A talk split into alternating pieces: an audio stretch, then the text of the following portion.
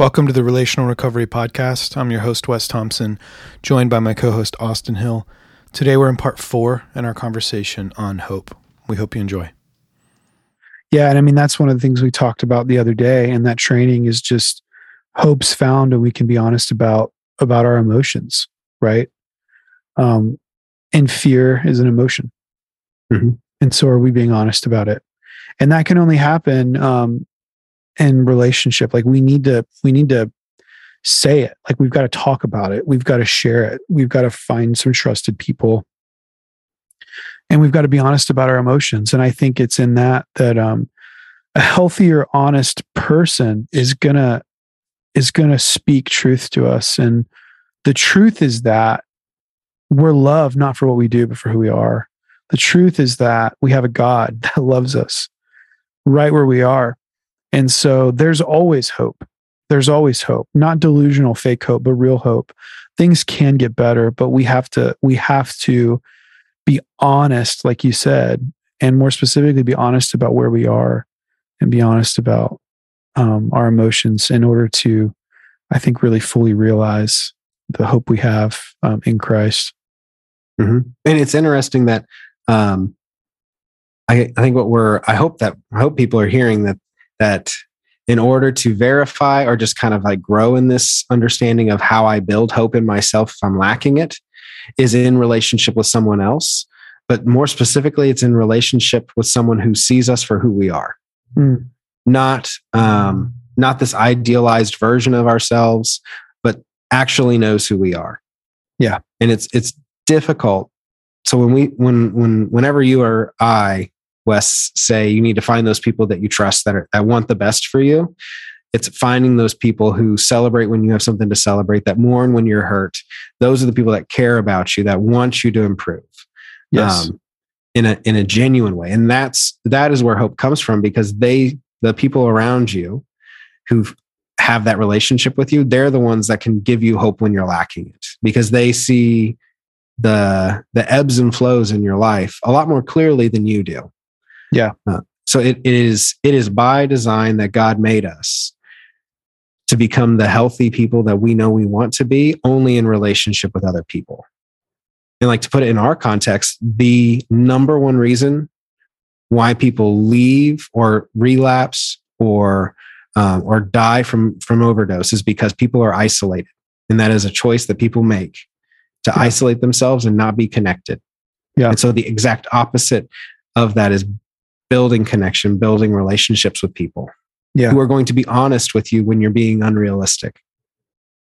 Yeah, so maybe one of the productive actions for people listening is like if if you're struggling with hope, right? Maybe you don't have somebody in your life that is speaking hope to you and is speaking truth to you.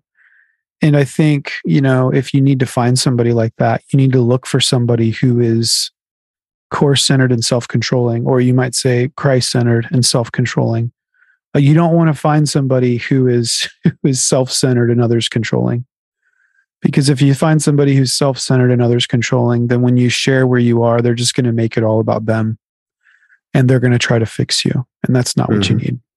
You need somebody who's who's Christ centered and self controlling, who can actually hold your sharing and listen to you and point you to what's good and what's beautiful and what's true.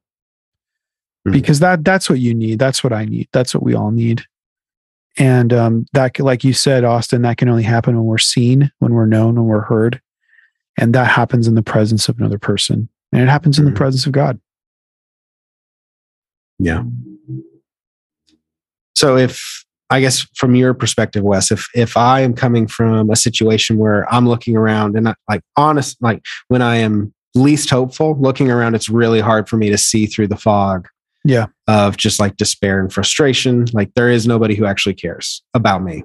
Sure. Like how how do you um how do you suggest we try to find those people? Like where do we look? Like what are what are the things we're looking for? What what do you look for? Where do you look? See what I did I think, there? Question with a question. It's very Irish of you. Answer the question with a question. Um, I look for people who um, I know have gone through difficult times and still have a measure of joy in their life. Someone who is like not a perfect person. I'm looking for someone who I know has experienced pain and still has a confidence in what in who they are.